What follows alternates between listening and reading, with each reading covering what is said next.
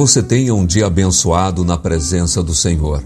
Jesus respondeu e disse-lhe: Na verdade, na verdade te digo que aquele que não nascer de novo não pode ver o reino de Deus. João 3:3.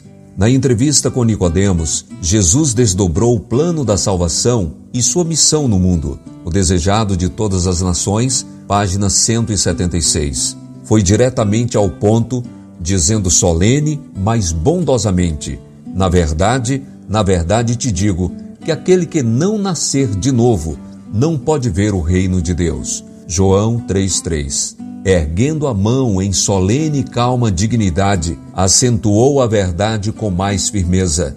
Na verdade, na verdade te digo que aquele que não nascer da água e do espírito não pode entrar no reino de Deus. João 3:5. O coração por natureza é mau. A fonte do coração se deve purificar para que a corrente se possa tornar pura. Aquele que se esforça para alcançar o céu por suas próprias obras em observar a lei está tentando o impossível. Não há segurança para uma pessoa que tenha religião meramente legal, uma forma de piedade. A vida cristã não é uma modificação ou um melhoramento da antiga, mas uma transformação da natureza.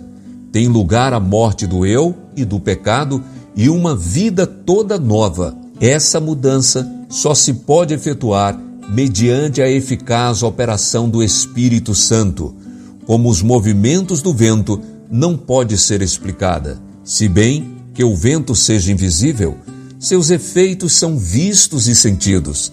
Assim, a obra do Espírito Santo sobre a alma revela-se-á em cada ato daquele que lhe experimentou o poder salvador.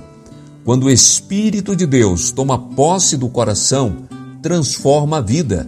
Os pensamentos pecaminosos são afastados, renunciadas as más ações, o amor, a humildade, a paz toma o lugar da ira, da inveja e da contenda. A alegria substitui a tristeza e o semblante reflete a luz do céu. A bênção vem quando, pela fé, a alma se entrega a Deus. Então, aquele poder que olho algum pode discernir cria um novo ser à imagem de Deus.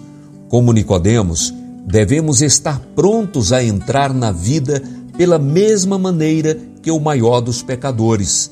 Além de Cristo, nenhum outro nome há dado entre os homens pelo qual devamos ser salvos. Atos 4:12. Se queremos entrar no céu, na vida eterna, precisamos atender a voz de Jesus. Para aqueles que não foram batizados, a ordem é: quem crer e for batizado será salvo. Quem não crer será condenado. Marcos 16, 16. E para aqueles que já nasceram da água, precisam ser batizados diariamente com Espírito Santo e com fogo. Que hoje você decida ouvir e atender a voz de Jesus.